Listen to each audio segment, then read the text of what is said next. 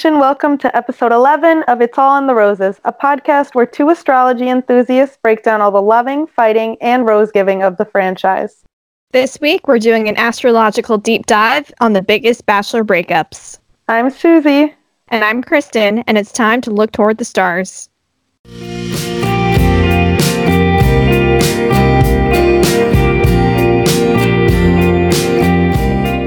Hello, everyone. Welcome to week 11 of Roses. Hello. Ooh.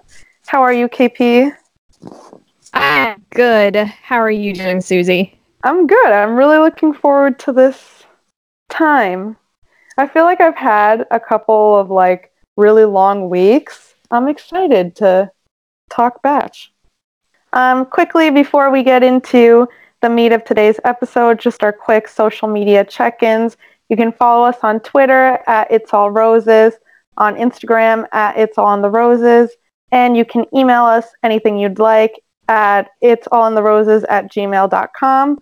Also, we are on all sorts of podcast um, platforms. You can find us on Spotify, on Anchor, find us on Apple podcast. If you guys have been enjoying the show, we'd love it for you to rate us and to also rate it. As we say each week, each episode, Kristen and I are not astrology enthusiasts. No, we are. Kristen and I are not astrology experts. We are enthusiasts. And the book we often reference in our episodes is called The Only Astrology Book You'll Ever Need by Joanna Martine Woolfolk. And it is our main source unless otherwise stated. All readings we do on contestants are also only based on their sun sign, unless otherwise stated. We're going to move right into our Virgo and Gemini moves of the week. KP, Yeah. what's been going on Virgo wise?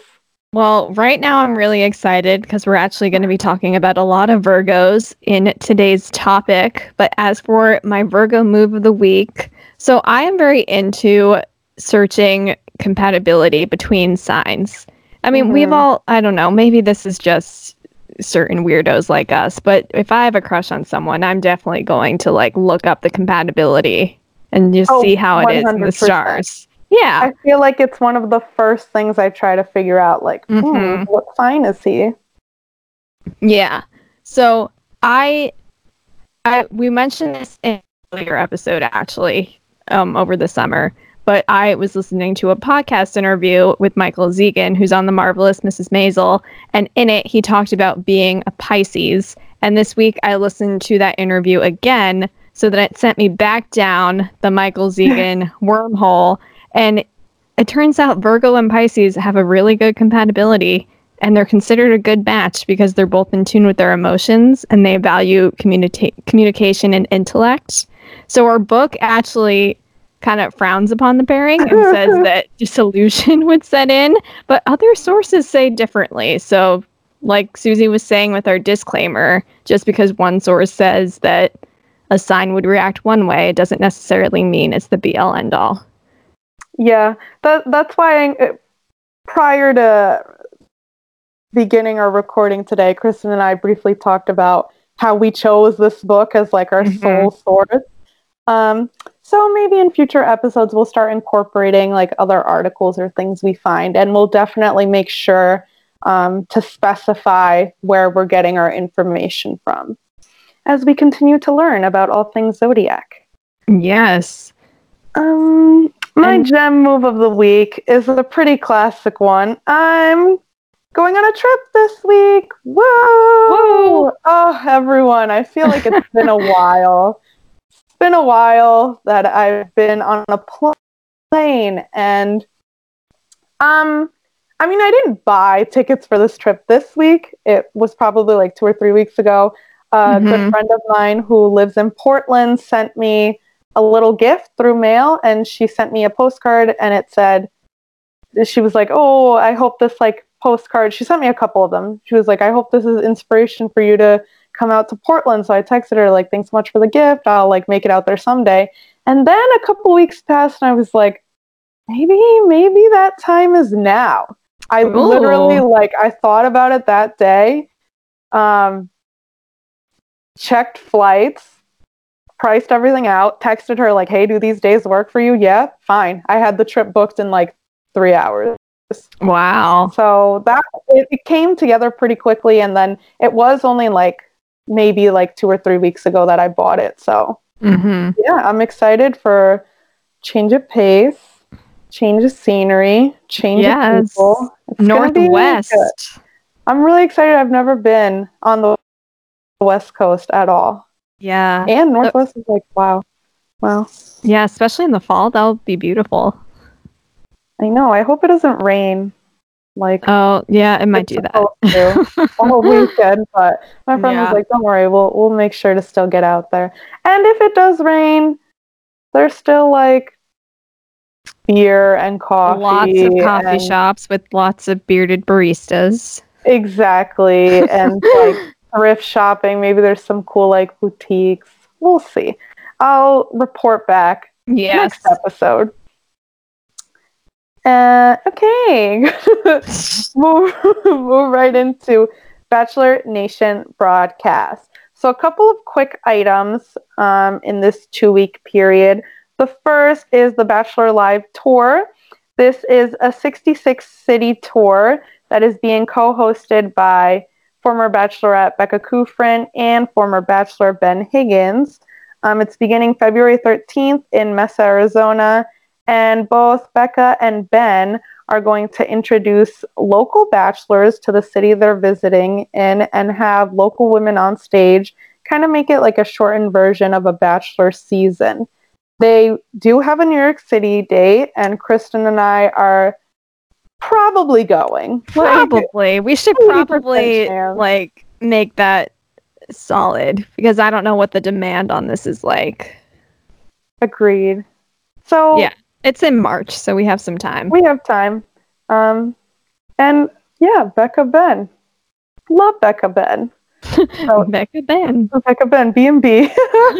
So we'll we'll probably be there. It's exciting. Let us know if you plan on going or what your thoughts on this type of tour mini season thing are. Maybe Yeah. we should nominate each other to be contestants in the New York show. Um, one, you would die of embarrassment. I would. Two, I think I would die of embarrassment. I don't know. I wonder what that process is even like. Yeah. We should look into it just for fun. probably. I feel like we probably wouldn't get picked. Yeah, probably not. not. Um, next item up is pretty sad one. Um, a paradise favorite couple of ours, Tayshia and JPJ, are no more. They have officially announced their breakup. And we wanted to bring this up today because there was like a little beef going on with JPJ saying that he moved out to LA um, to be with Tayshia. And Tayshia on Bachelor Happy Hour, is that the name of the podcast? Yeah. The show? Um, which Rachel's show? yeah, it was originally Becca? Rachel and Ali Fedotowsky, but now it's just Rachel, and then Becca was just on that episode as a guest as well. they had Tayshia on as well as an, another guest, and Tayshia um, really spoke to the fact that JPJ actually moved out to LA to pursue a career in acting, apparently, which is so interesting. I just can't picture it at all. And you know, she really spoke to the fact that after these seasons, you know, the contestants just are they receive all these different kinds of opportunities, you know? and with with the people we have in bachelor nation right now that are the 20 somethings it's exciting. Um, even if you're in like a certain career path you're not super established. So right now is the time when you have the flexibility to move around and pursue all these different different things. So she just wanted to really point out that that was certainly a big factor in him moving out and that she shouldn't be getting like any backlash for the breakup but yeah um, they seem like they're still friendly. I don't think she said she said it like meaning any with any ill fate, you know? Yeah, I think some reports just got a little out of hand and really selling the angle of them as a happy couple. And I think JP just kind of goes along with it, honestly. True. And you know, they uh long distance. It was like Yeah. mega long distance for them. hmm like as far as it possibly could be in the continental US. Literally. And Tayshia, prior to this relationship, had also been in another long distance. Yeah. Right? Mhm. So you just can't live your life that way. Continuing in the same vein, another paradise fave couple, Demi and Christian, have also called it quits, broken up. So Demi and Christian actually both posted these black and white photos on Instagram, same caption, everything. Um, not really mentioning why or what what really caused the breakup um, but just kind of talking about how throughout their time on Paradise, they had chosen to be very open and transparent about the status of their relationship, etc. So they just wanted to like come out and say like, "Hey, we're not together anymore." Love this little quote that they included towards the end of their statements. We will forever be proud of the impact our love story has made and hope it has helped others feel more accepted and confident within themselves. We hope it reminded others they aren't alone and don't need to be ashamed of who they are. Which is like, it really speaks to the essence of their relationship and like the message they brought across. So it was cute. I know there was a lot of speculation before they Yeah. announced this that they had already broken up and it was kind of like all of that speculation from Paradise airing about Demi purposely bringing Christian on to stage this story and regardless of that I think it's sweet that they acknowledge that this storyline did mean something to people. I've read that people in the LGBT community actually have kind of mixed feelings about it, but you know, I think it does mean something to someone out there. So, Yeah. Also wishing them the best. In most recent Bachelor Nation broadcast news, Hannah Brown last night was People's Choice Award winner of competition contestant. Woo! Um, so this category was super weird because like anything can qualify as a competition from RuPaul's Drag Race to Duff's cooking show to like freaking America's Got Talent stuff like that. But Hannah was up against fellow Batch Nation members Colton and Tyler C. mm, Um, she won and got up there and was like super sweet and super earnest and just so Hannah. And she just talked about being a girl from Alabama, you know, kind of played that whole angle. And it Yeah. was cute. I loved Mhm. it. I loved the camera's frantic search for Tyler after she won. Well, they were all at the same table, her and Tyler and Colton. So it was a nice little awkward reunion with your exes. Oh. And then on the red carpet, Wells Adams Oh, was yeah. also there doing some coverage for E. Yep. Um, he kissed Tyler on the cheek, which As is like do. now a gif everywhere. And that was Bachelor Nation broadcast for the week.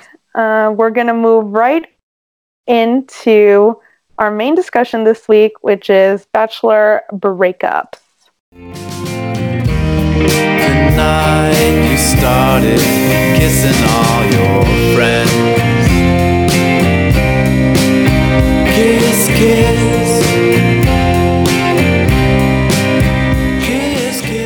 So, to define what we mean by bachelor breakups, we're focusing on on camera breakups between a lead and a contestant rather than post show splits. And some of these are ones that most fans would consider most memorable, others are ones that have really stuck out to us. And we've discussed the switcheroos of Ari and Jason in the past, so we're not focusing on those today. And we're focusing on some that we hope will bring back some big bachelor memories for you. Yeah. So we're going to start with a real, like, I hate to say, like, home run of breakups, but, like, this is a mega one, you know? Yeah. Um, and that is a fairly recent one Rachel Lindsay and Peter Kraus from Rachel's season, Bachelorette season 13. Rachel is a Taurus, Peter is a Pisces. My perfect match. Wait, why? Virgo and? Pisces. She's a Taurus. Peter. Oh, oh, oh. Yeah. oh. Got it, got it, got it, got it, got it. Taurus and Pisces, yes. Um, so a little bit of background on this pairing. A Pisces may not understand a Taurus's materialistic approach to life. Uh, the dependability of a Taurus is the anchor Pisces needs from drifting into a private sea fantasy. Hardworking Taurus is a good example for lazy Pisces. I don't really, I don't consider Peter lazy. Uh, Yeah. Taurus is practical and helps Pisces through changing moods. Um, Pisces is a little fey for Taurus, but there's a strong sexual match between the two, which I think was like pretty evident throughout the season. Yes, very Um, much so. Pisces is subtle and intuitive. Uh, is that not Peter K to a T? I think so. yeah. I think so. Uh, Pisces is a big bundle of feelings. They often get caught up in what's going on around them. Uh, quote, the more people lean on you, the weaker you are. In terms of Taurus, we've talked a lot about uh, Rachel being like dependable, the one others count on, uh, and that uh, also like also most recently we've talked about Taurus's uh, persevering nature, and and we've talked about Rachel in the past. Um, we really like connected her to that trait of um, what am I saying? in the past- Yeah, in past we've really connected Rachel to the stubbornness often attributed with Tauruses. Um, but again, I think in terms of the Peter and Rachel relationship, we can see perseverance and stubbornness kind of like walking a very fine line. Mm-hmm. You feel me? We'll get into it. So, this um breakup I feel like started the trend of in recent years very long on-camera breakups. Yes, definitely. Yeah. Um they were on a one-on-one. What was it No. it was final two Was stage. like, their- yeah, it was yeah. like their So- last date before proposal stage. so like a fantasy suite or no? No, it would have been after the fantasy suite. Okay. So there wasn't any. I, I'm asking because they were in like a little like apartment kind of thing. It was like a little Yeah. home, a homey kind of date thing. Um. So yeah, they were there when it all went down. Essentially, the reason for this breakup is because Rachel, from the beginning, had this vision that she was leaving the Bachelorette engaged. And throughout her entire season, she just did not stray from that idea, that vision. Again, speaking to the stubbornness and the perseverance of the Taurus. Peter, I, I think, was very upfront in telling her. I don't know how early on he like started to voice this, but he was like, you know, I just don't know if I'll be able to get there. Mm-hmm. And clearly there was an attraction. I mean, Rachel kept him on for a while, and then it just like got to this point where, you know, final rose day was like tomorrow, and Peter's like, I'm not gonna be able to get there. Blah blah blah. Okay, let's let's get into this some more. yes. Um, okay. So, like we said, day before final rose, Peter's saying that he does not think he'll be able to propose to her by the end of the season, aka tomorrow. Um, so, let me think. Oh, so in terms of Pisces getting caught up in what's going on around them, there could be the possibility that the bachelor stigma of broken engagements really got to Peter and it like really effed with his mind space. Um, Rachel did not like this at all because she felt that Peter was just being super indecisive in this whole thing. And she was very firm about wanting to be with someone who knew what they wanted to do. Even though Peter's saying, like, hey, I don't want, want to propose to you, is knowing what he wanted to do, you know? Yeah, and he still wanted to be with her. It was more so the idea of proposing and committing to that because to him engagement was forever and I think the term Uh-huh. engagement is so loose in Bachelor Nation because contestants have said it even if you're engaged you're essentially dating. Oh yeah, yeah, one hundred percent. And some some of them have such long engage. Well, I mean, year long engagements are fine. Yeah. Yeah, I feel like year, two years, it's like it's the standard. Um, yeah, so Rach was just not about that, and Peter says, "quote Then go find someone you can have a mediocre life with." I when I rewatched this clip and heard that quote, I was like, "Oh, I remember this. I remember the gut punch." it felt like very real to me, and I agree. then I think Peter has just kind of faded into obscurity a little bit, which I think good for him because he's you know taken what he needs from Bachelor Nation and kind of gotten out. But it just felt very much not breaking the fourth wall, but it felt real in a way that it hadn't in a while at that point. Yeah, and I want to point also to why I think it felt so real in this note you have here about it being like a very reluctant goodbye. Like you Yeah. could tell Rachel didn't want to let him go. Mm-hmm. Um, Which is why I don't believe it when she says that she knew it was always Bryan. me neither. But now I find it hard because I like Bryan now. Yeah. I think like real time, everyone was so like it was such a clear split between Team Peter, Team Bryan. Yeah. Because I- I Bryan wasn't hated Bryan. edited well. Yeah, I don't think anyone was Team Bryan. hey, there were some, there were some people out there. So um, yeah, I I don't know, and it's also just Peter's demeanor. Like I Mhm. I don't think Peter. I mean, throughout the season, we never heard him say things like that. He was Yeah. always never got involved in the drama. Was always super level headed. Um, and then he's like coming out here making these statements. It's crazy. Um, in Mhm. their reunion on the After the Final Rose special, Rachel said to Peter, quote, the whole focal point on us was the fact that you wouldn't propose. My emotion that you see comes from what I had experienced in my prior re- relationships. I just don't think this world, this process, this journey, this show is for you. You need more time. You need to see things through. Um, I remember it being very tense on After the Final Rose still. Yeah, Right? it was very much like not things left unsaid, but almost as if Rachel had had just a total shift, which I get because she was all committed to Bryan, so she wasn't going to Yeah. leave that door to Peter open, but it just felt and maybe that's part of Rachel's Taurus. Like I have no need for you anymore. I'm just going to close this door and be done with it.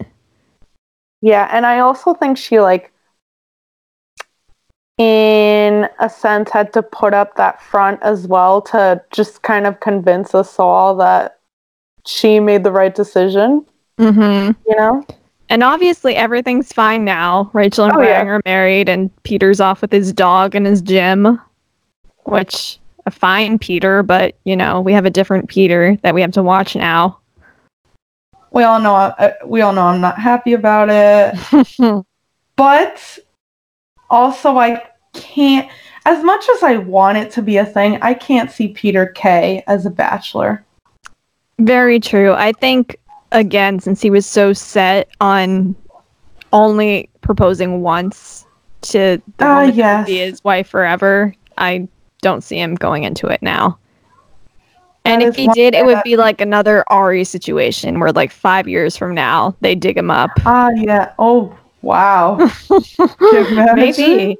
Well, then there was the whole thing when Ari was selected, Peter kind of alluding to the fact that he turned down the position and was now regretting it. But that's another story. Peter K. Just keeping us wanting more, all of us. Um yeah, that and that's our first our first couple. Everyone, I'm going to link the uh, playlist Kristen made of clips so you can go and relive this Rachel Peter K craziness. And moving on to our next couple, we have Sharleen Joynt and Juan Pablo Galavis from The Bachelor season 18. They're a Virgo Aquarius pair, so I get to delve into true Virgo vibes with this. According to our book, the Virgo and the Aquarius are both rational and intellectual, and they view love in the abstract, which is basically where their similarity ends.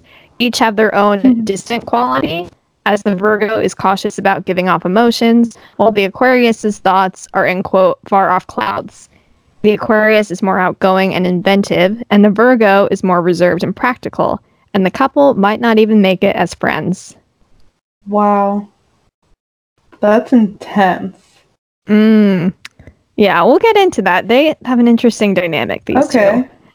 So the Aquarius, which I think fits with Juan Pablo very much on his season, Mm. is described in our book as madcaps. I feel like I should say that with an accent.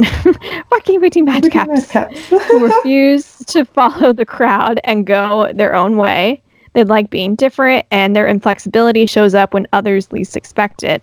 But the nicest part about the Aquarius is that they don't judge. And on the other hand, the real drama of the Virgo's personality is interior, which I agree with very much. They give off the vibe of calm authority, but underneath, they're aware of their nerves, restlessness, and wanting to rearrange and improve things.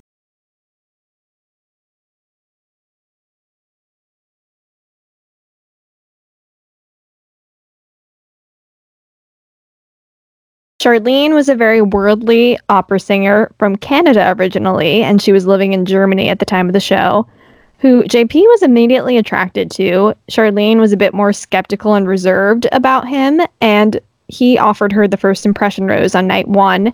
And her response, after a few seconds of hesitation, was sure, which had other women a little concerned because they were like, "Oh, he he honored you with this rose. Why weren't you all about it?" And Sharleen definitely had the very intellectual approach to the whole process. yeah, right. And she's since said that she actually related to Juan Pablo a lot because they could both relate to living in different cultures and having to speak languages that weren't their native tongue. And this is quite a differentiation differentiation from what other women from this season have said about Juan Pablo. They've talked about not being able to connect with him and just not getting good vibes from him. And Sharleen has kind of been his sole supporter to this day. She's been very much open about the fact that she's Team Juan Pablo. And on the season, as she got further along, she kind of got to this stagnant point where she decided if her feelings for, Jan- for Juan Pablo hadn't improved by the end of the next week, she would leave. So when Juan Pablo asked in week seven, which is the, typically the week before hometowns, so that's on everybody's mind, Juan Pablo asked how do you feel about him meeting her family? And again, with a lot of hesitation and awkward pauses, she said, I um I think it could work. And then she admitted to the camera that it hurt to say that she wasn't sure. And in another classic exchange, Juan Pablo, who, as we've said, is just kind of like surface level, I think, in a lot of these Mhm. conversations, he said, I like when you think. And Sharleen in classic Virgo was like, I don't. I wish I was a little dumber. Oh my god. I get it. Like you get so wrapped up in your thoughts that you're like, I wish I could just be a little more simple minded. Totally. And then later that evening, Sharleen finally confessed that she couldn't stay. She told Juan Pablo, I don't know if I can get to the place I'm supposed to be at. And she told him that she still rarely feels about people like she feels about him. Classic Virgo. I feel like that's so intense. Like who says things like that? Says what? Virgos, what's going on? Like Um, that they rarely feel about people that they feel about them. Yeah. Really? I feel like I would say something like that. What? Yeah. If it was that kind of situation, yeah. I feel like it's intense. Oh, well, Virgos have a lot going on. Juan Pablo was pretty cool about her choice to leave, but he did say a little tearily, you have to have Aw. guts to be honest in this situation, which always left me with the impression that JP might have treated Sharleen the best of all his women. Like, she's a very classy and educated lady, and she's supportive of him. So it says something that she's like that all the other women on his season seem a little scarred by him. I think it was so interesting for me, like going through and reading kind of your written like summary. Guys, Kristen makes these like amazing outlines for me. But I'm um, reading your little written summary of this couple. I feel like I got more out of this context than like watching them in videos, Oh, really? which hasn't happened before. But Sharleen just strikes me as the kind of person that was just like very in tune for her of herself and Mhm. didn't shift or compromise that at all to try to connect with Juan Pablo. And that's why they did connect in a sense. You get what I'm saying? Yeah, I can see that.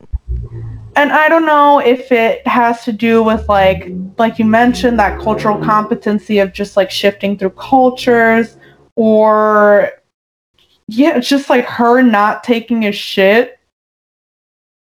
But it, I also reading this, I was like, wow, this doesn't really sound like the Juan Pablo we know. Like he doesn't seem like that much of a scumbag if Yeah, this it was girl is like being odd. with him and he's yeah it seems like he really tried with her Yeah, and he didn't even really seem to like his actual choice that much compared to Sharleen. And I think Sharleen has said that had she stuck around, she feels like she definitely would have gotten a hometown and that would have been like her last straw. There's no way she could have her parents and seriously said, I want to marry this guy. oh dang. Would you say that Sharleen was an outlier among the women on the season? Yes, I know that she got along with them and she was mm-hmm. close friends with a few of them after the season, but she was definitely she definitely stood out as the type of woman that isn't on The Bachelor a lot. interesting. Just And like a whole different vibe Yeah, and she's also part of the Bachelor New York crowd, which we know is like kind of our people. Like you can always sort of tell like it's yeah she like there have been pictures of her and Michael G and Jacqueline hanging out with the women from the Here to Make Friends podcast. And she has like a very I wouldn't say northeast vibe, but just a very like New York worldly vibe that I think you don't often see on the show. Yeah and that and that would speak to the um aquarius wanting to pursue something different Mm-hmm. always keeping it cray. Um, I, I will say, I feel like this kind of restored some faith for me in Juan Pablo. Maybe he's not all that bad. If Yeah, you hold your something. own, if you hold your own and like call him out on his shit, which I feel like Sharleen did. Yes, and she has said that she's married now to a very hot salt and pepper guy, but she has said that Juan Pablo has met her husband and that they talk about boxing. That is so weird. also, Look her up on Instagram. Her husband is boxing. very cute. Okay, I will. Yeah. That's cool. Um, speaking of New York crowd, we're moving on to our next pair. Uh, a fave of mine, Jacqueline Trumbull and Arie Luyendyk from Arie's season of The Bachelor, that's season 22. So I just want to point out that Jacqueline was actually my pick to win Arie's season. And she made it way farther than people thought she would have. That's true. Agreed? Yeah. Uh, She, I feel like, I mean, I don't, don't know Sharleen all that well, but I feel like Jacqueline also gives off that like classy vibe. Definitely. You know, yeah. also like a different kind of, I wouldn't say she was shy, but she was just kind of quiet, like Mhm. got along with people, but definitely did her own thing. Kind of seemed a little introverted. I really like Jacqueline. Love her a lot. Jacqueline is a Gemini. Interesting. Wouldn't have pegged her for one. Arie's a Virgo. LOL. Hey, I don't know if that's something to brag about. Uh, that's true. No, I was more like cheering the Virgo rather The than representation. um, so yeah, a Gemini Virgo pairing. Um, both have a mental approach to life. Virgo's analytical approach comes off uh, as indifferent to gems. Virgos are critical, while gems are tactless, and a gem's eye is certain to rove. Um, we'll get a little more into that Yes, later. we're trying very hard not to analyze our friendship with this reading. um, Virgos, uh, specific to Virgos, quote, people like to check their plans with you before putting them into action because you have microscopic vision when it comes to detecting a flaw. They believe life should be approached rationally, um, hence why Arie understood Jacqueline's concerns um, and didn't really fight her on them. And we'll get more into that in the background on them. And then Gemini, of course, we got to mention the duality being the most famous trait. They want more than one of everything. Gems have urgent and continual need to communicate. A quick mind explains any action. They defend any position, justify any course. So again, we got to bring up this week seven, which KP mentioned, usually week before hometowns. Um, Mhm. This is uh, at Arie season. They were in Italy at this point, and this is when Jacqueline started to voice her doubts on their relationship. Kind of came out of the blue. I don't think Jacqueline had even gotten that much screen time before this. Well, they had a one-on-one in Paris right before this, and that's when they first talked about concerns about their relationship affecting her PhD plans. again, I feel like it just did come out of nowhere for people who were not on the Jacqueline bandwagon like me.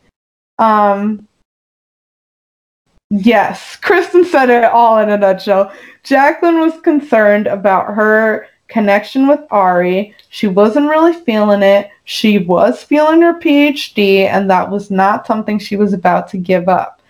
Quote, I don't think that introducing somebody to my family after a date where I had doubts is like the right thing to the right way to go about my relationship. Um, Jacqueline did not trust herself to make the decision on her own, or more so, I feel like she just wanted to like speak it out and like share her thoughts with Arie. I feel like that's as a gem something I find myself doing all the time. Like I, I definitely second guess decision, of course, because gems are hyper indecisive. Uh, I really just like to talk out big like life decisions like this with people. So she went to Arie, was very like upfront about the situation, um, and then she said the line of the season. Well, I love worried- this line. I'm worried I'm going to end up in Scottsdale with you, married, and wonder like, how did I get here? And I'm like, bro, true. Uh, Because Scottsdale is kind of like hyper suburbia. it's like retirement community.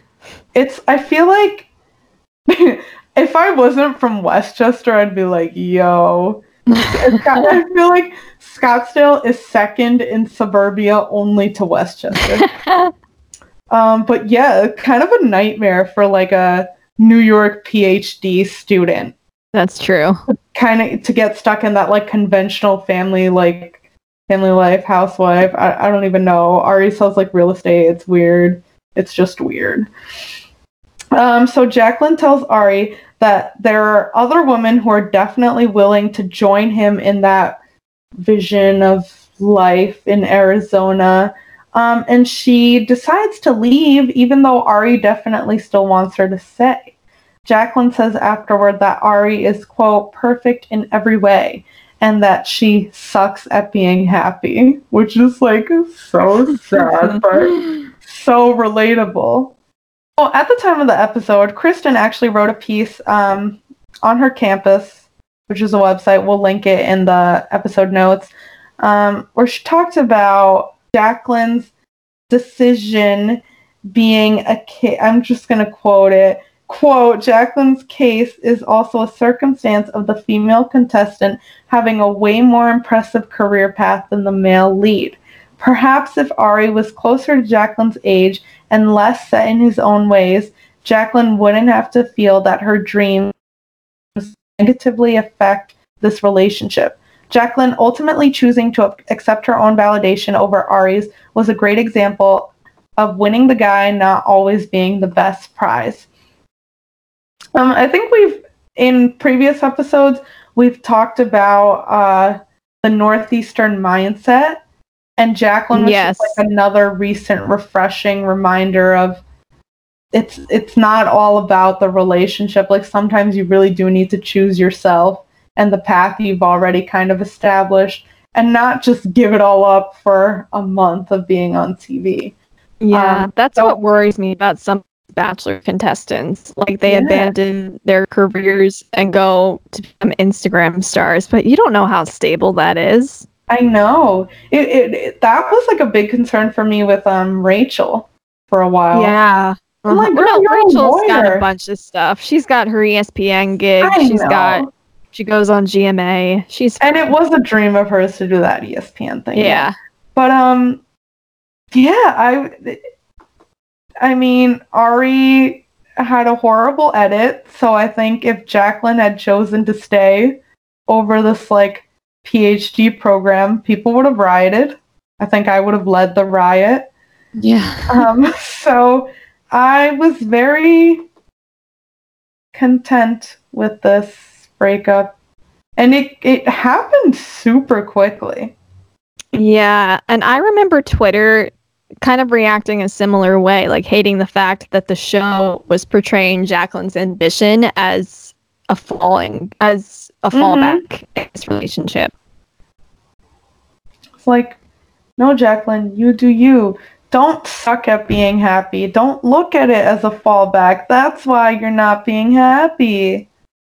I hope she's like finished with her program by now. I think she's at Duke now. Ugh, I love her. She's gorgeous and I love her hair. Like Me her hair in this too. clip is just like so thick and wavy. I, I love everything about her. Her style, her like skin, everything. Love Jacqueline. More more people like Jacqueline. Low key gems. Cool. And now moving on to another very memorable breakup. This one is between Desiree Hartsock and Brooks Forrester from The Bachelorette season 9. Similar to the Rachel Peter Bryan scenario, this was another case of The Bachelorette getting engaged very quickly after saying to the man that was portrayed as her frontrunner. But first, the astrological breakdown. Des is an Aries, and some sources I found said that Brooks is a Capricorn, others said Cancer. The more accurate seeming sources lean towards Cancer, and I couldn't find any birthday hints on his Instagram, so we're going to go with Cancer. The Aries Cancer is fascinated with each other from the beginning. Their physical attraction fades in the face of temperamental differences. The Aries leaps without looking, while the Cancer is cautious. The more aggressive the Aries is, the more defensive the Cancer becomes. Ultimately, this has too little compatibility to work with.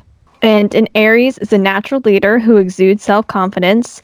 And for them, the chase is always more thrilling than reaching the goal, which I think we see a lot with Dean, another Aries.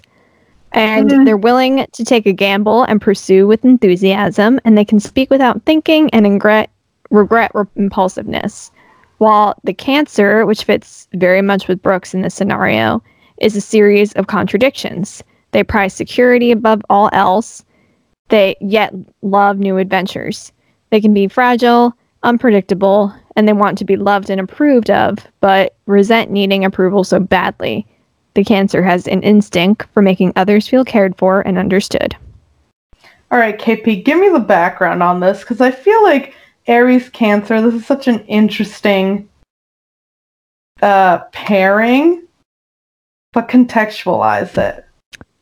Yes, it was honestly very similar to the Rachel Peter Bryan edit. Mm. Brooks kind of emerged as this early favorite. He Okay. was quiet, I want to say. I have watched some of these episodes um, Okay. somewhat recently, and I don't remember there really being a standout guy.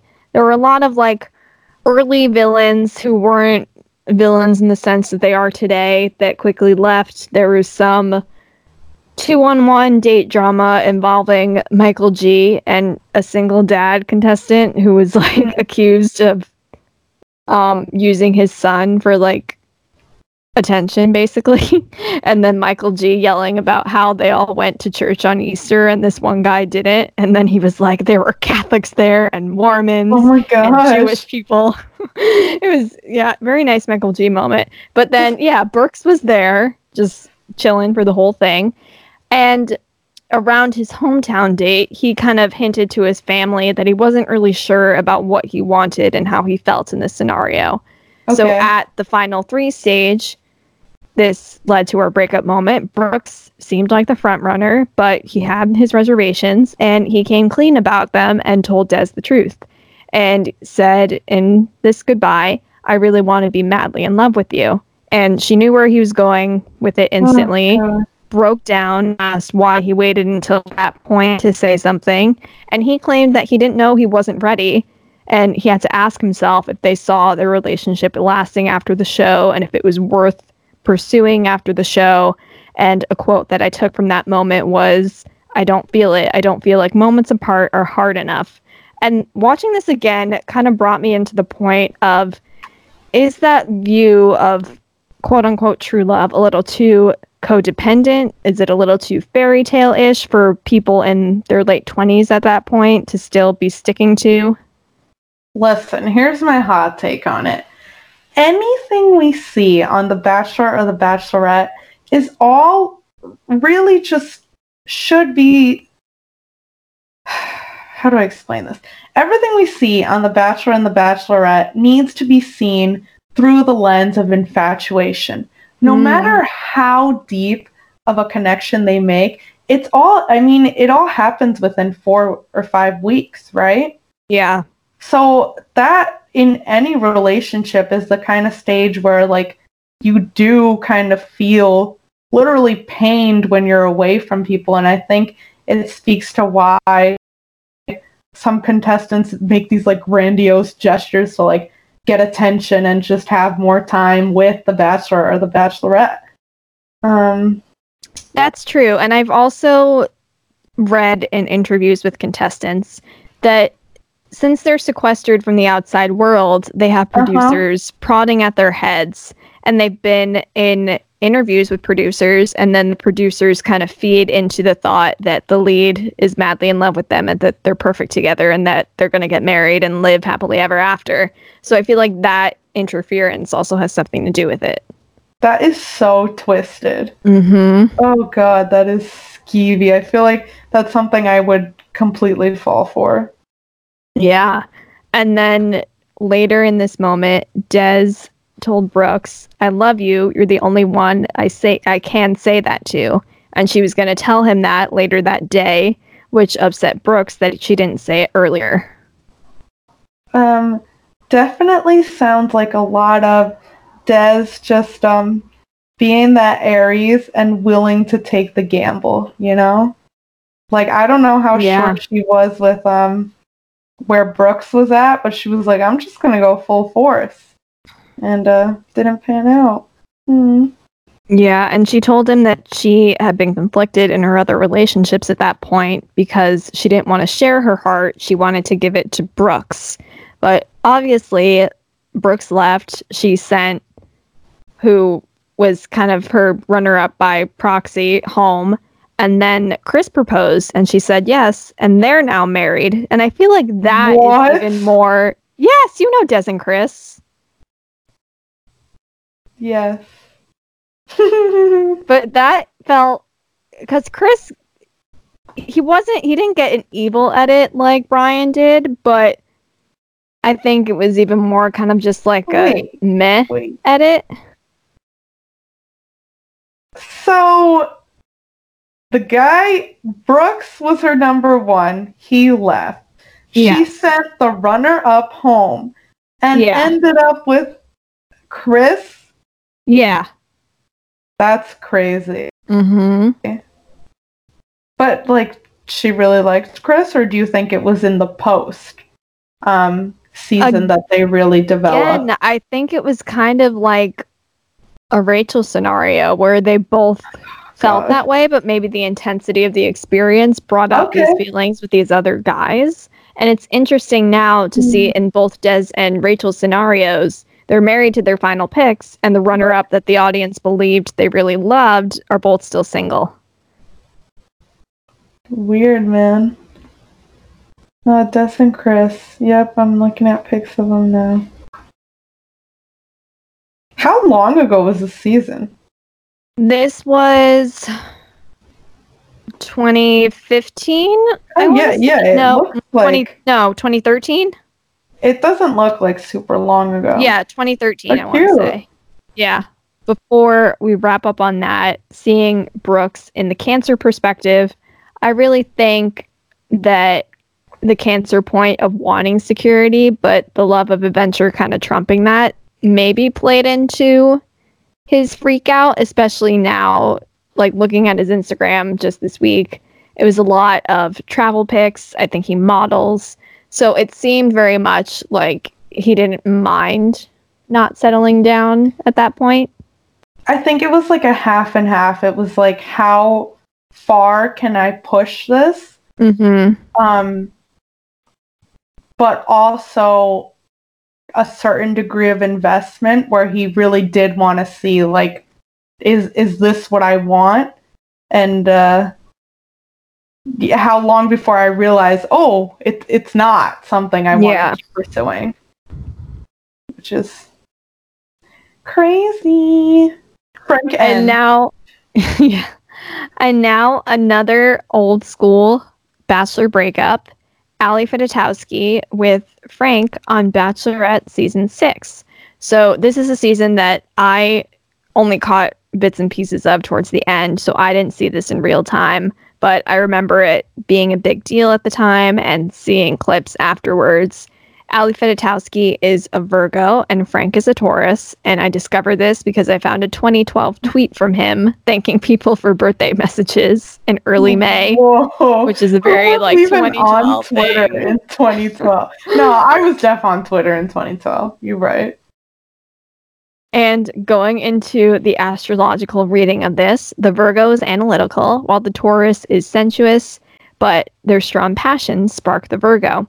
In that case, they make quote unquote lovely love. they're Mhm. practical, down to earth, have much in common. And they're both homebodies and like money. And the Ooh. Virgo's rational approach and Taurus's persistence are good are a good money making combo. And like we've talked about many times before, the Virgo tends to have difficulty getting in touch with deeper feelings. And they need to know the why and how of everything because no problem is ever simple for them. And they're valued for their ability to create order out of confusion. And on the other hand, the Taurus has the patience to see a thing through and make it a success. But there's a lot of activity going on underneath their easygoing exterior, which I can see that being a major similarity with the Virgo. And they're driven by a search for security, and their personality is private and self contained. And they need order in their life, and they get anxious if things are out of their control. So I actually see a lot of similarities between the two that I hadn't realized Hmm. before. Yeah, I could see that for sure. So this scenario was another case of everything going to hell at the final three stage. Frank was also a bit of a front runner in Ali's season. And at this final three stage, Frank told Chris Harrison that he was in love with his ex girlfriend. And he told Ali that he thought seeing his ex while back in Chicago for his hometown date would give him closure and allow himself to give all that he had to Ali. And this reunion, as far as I know, wasn't filmed. And Okay. he claimed to Ali that all of his old feelings for his ex rushed back when he saw her. And they didn't really talk it through. Ali was just like, well, goodbye. And then that ended it. And It's a very quick and inconclusive goodbye compared to some of these other moments. That's what I thought watching the breakup too. Like it was so um like normal and underwhelming in a sense. Like, you know, Frank just came out and said it and Ali got upset, like understandably, and then it, it was over before it even started. Yeah. And I think also looking at the moment, I think Frank looked like such a normal guy. Like he was cute, but he also looked so normal that I think that's like about 10 years ago, I want to say. And looking uh-huh. at that, you can see, wow, they used to cast like normal dudes on The Bachelorette. And I feel like the way, like his facial expressions and everything through that breakup, like he just seems so earnest about him Mm. thinking that seeing his ex was the right thing to do. That myself watching just that clip, like couldn't be mad at him for it. Yeah, know, he was he was- honest. he was upfront with her about it. I'm sure with his ex, he was also like, "Hey, I'm at this point on the show with this girl. Like, I'm trying to cut ties with you, and you know, it just like didn't work. And you can't help who you love. It's kind of what I feel like the tagline for this breakup is. You can't help who you love. Yeah. And these circumstances, when I thought about it while outlining, it kind of got me thinking about whether production was involved in this meeting with the ex girlfriend because I've read so much about contestants only being allowed to see their family on hometown dates with cameras there. They're Mm. never with anyone from their regular lives outside of the televised date time. So I was just kind of curious. I didn't do a deep dive to see if this has been talked about since, but I was very curious about how Frank would see his ex before returning to filming. I feel like even if production was involved, there's no way like any of it was filmed. Because how would they pass up? How would they pass up not showing that? You know? True. I But think yeah, it I- was more of like how did he manage that? Like how did he make that connection when they don't have their phones? They're not allowed to go off on their own. Yeah, I'm sure if they had those restrictions, like someone had to be involved. I don't know. Maybe it was an easy out for him. Maybe. Who knows? Yeah. Who knows? And he did get married this year, but not to the girlfriend he left the show for. Wow! Wow! easy out. Dang. But Ali is also married. Yes, married with two kids. Her bachelor engagement ended about a year after her finale aired. Okay. Okay, and our final couple of this episode is super recent. We have Colton Underwood and Cassie Randolph from Colton season of The Bachelor. That's, um, that's Bachelor season 23. Colton and Cassie are an Aquarius Taurus pairing, which is also the same pairing as Rachel and Bryan, um, which is just funny because Rach and Colton have had all these recent clashes about things. Um, so an Aquarius, again, they have that careless attitude towards love, um, and that baffles and enrages a passionate Taurus who doesn't want someone to play with. Um, again, Aquarius refuses to be conventional. We have Colton, you know, being open about his virginity and all that, while a Taurus adheres to values of family and security. We know Cassie really valued her dad's opinion on um, her future with Colton and such. Specific to an Aquarius, uh, they refuse to compromise or give even an inch. They have a mix of avant garde thinking, whose opinions are written in stone. They strike off on new paths, unbound by precedent, and they're full of information and search for more. Specific to a Taurus, Tauruses are not fond of change. They can't be rushed into anything new, hence um, Cassie's hesitation into possible engagement, etc. They're driven by a search for security. They look for permanence in career, love, marriage, home, those sectors. Yeah. Um, as we all know, I didn't really watch Colton's season because I was annoyed. So I'm going to let Kristen give more context on them. Yes, we all know how this went. Um, well, going back to your Aquarius Taurus description, I actually think in this breakup moment, and obviously they're together now, so it ended happily, but it was quite the thing at the time. Um, the Aquarius feeling careless towards love and the passionate Taurus not wanting someone to play with actually kind of sounds like Colton and Cassie in reverse in this scenario. So, as we know, Cassie was afraid about this bachelor experience ending with engagement because she wasn't sure if she was ready for that. And she really opened up to her parents about that on both her hometown date and her dad showed up in Portugal for, I think it was Portugal, for the fantasy suite week. And she was very open about how she didn't feel like she was at that level of love that she saw between her parents, and she didn't want to commit to something Mhm. less than that for life. Right. And during her fantasy suite week with Colton, after her dad encouraged her to be honest with herself and Colton, she came clean about not being able to get to where she needed to be and that she planned to leave that night. And Mhm. Colton was very insistent that he was in this for her, and he didn't see the point of continuing the experience if she wasn't there. And Cassie was kind of classic Cassie at the moment and just kind of saying, I don't know. I don't know. I just wish I knew. And watching it again tonight, it felt like watching them together, like kind of mumble for this. It felt like they were that high school sweetheart sweetheart couple in the stairwell of a college freshman dorm who's like casually breaking up as everyone's walking around them on a Friday night. It, was so interesting too because Cassie at one point said, uh, kind of further into the breakup, like, I just want you to be with someone that like loves you so much. Like, there are all these girls that love you so much, and then she was like, I love you so much. Yeah, like but Cassie. she didn't even say it that passionately though. She No, was just not at like all, very no. like, I love you so much.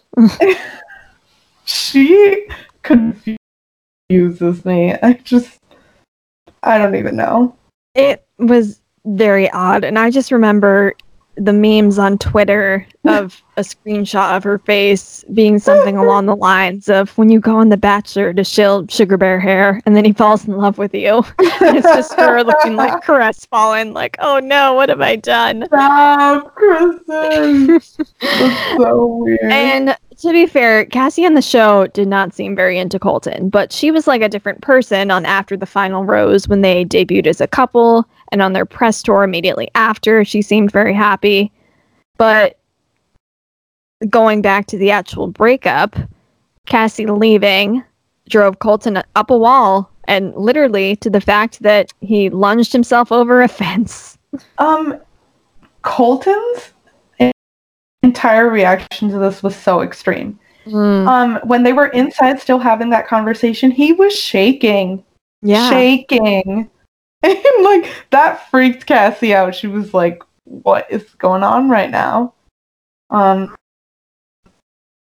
very interesting. Yeah, and I think Colton was almost so extremely an Aquarius that he didn't Mhm. like having to give in to the Bachelor production game of like these rules. I think at that point he was willing to be like, well, screw these rules. I'm just going to do whatever I can to be with you, which eventually he did.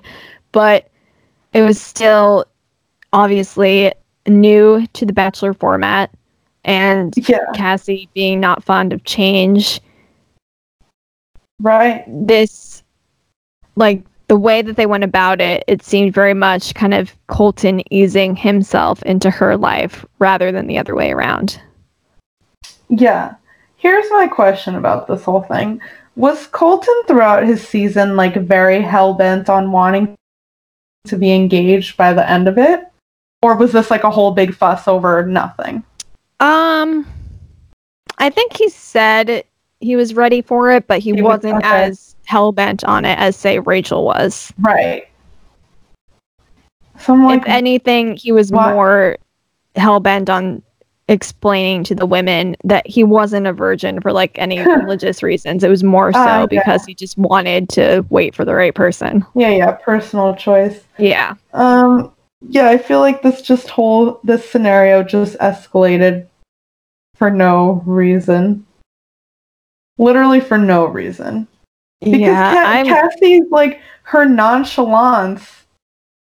Why? Why it was the most, the most nonchalant contestant involved in the one of the most grandiose breakups of Bachelor Nation. yeah, and I guess you wouldn't have seen this, but during hometown week when Caelynn was eliminated, she hugged Cassie goodbye and she whispered, "Get engaged." Oh my god! And Cassie was just like wide-eyed, like what? I didn't even know Caelynn made it that far. Yeah, That's kind of wild. Um, so they're like friends. yeah, that was the whole edit. They were best friends, and then all the Oh, other women were convinced that they were not there for the right reasons because they overheard Oh. Caelynn and Cassie on a bus to a location when cameras weren't on talking about them becoming bachelorette if one of them did not end up with Colton. That's wild. It's quite the scenario. I'm just saying, Cassie would not have become Bachelorette No, I don't think so. because she had no personality on the show. Yeah. Well, same. That's why. Just I'm so glad they ended up with Hannah B because all of the other women that were in Mhm. contention, they either had no Oh, personality or they were Caelynn. I wish Hannah G had ended up Bachelorette. No, she didn't have then- much because then- personality. because then Dylan would be single. Not necessarily. They would have picked the same men pretty much. It could have clicked. Oh shit! Oh, Yeah. oh, ooh. I don't know how Dylan would stand up in a crowd like that. True. And before closing on Cassie and Colton, just a shout out to Evan Bass's tweet from the fence jump moment. The only person who's near is fence. I don't get it. Like he was saying Oh, at oh, this point of oh, the season, the only okay. one I know Yeah, yeah, yeah. okay. I yeah. I read that in the notes and was like, I don't get it. I need to ask Kristen to explain. Later. All right, everyone, and that brings us to the end of episode 11, our Bachelor Breakups episode. Our next episode after this will air on Thanksgiving Day. If you have any suggestions on topics we should cover episode, feel free to shoot us a message on Twitter or Instagram or send us an email. It's all on the roses at gmail.com. We'll see you then. Bye. Bye.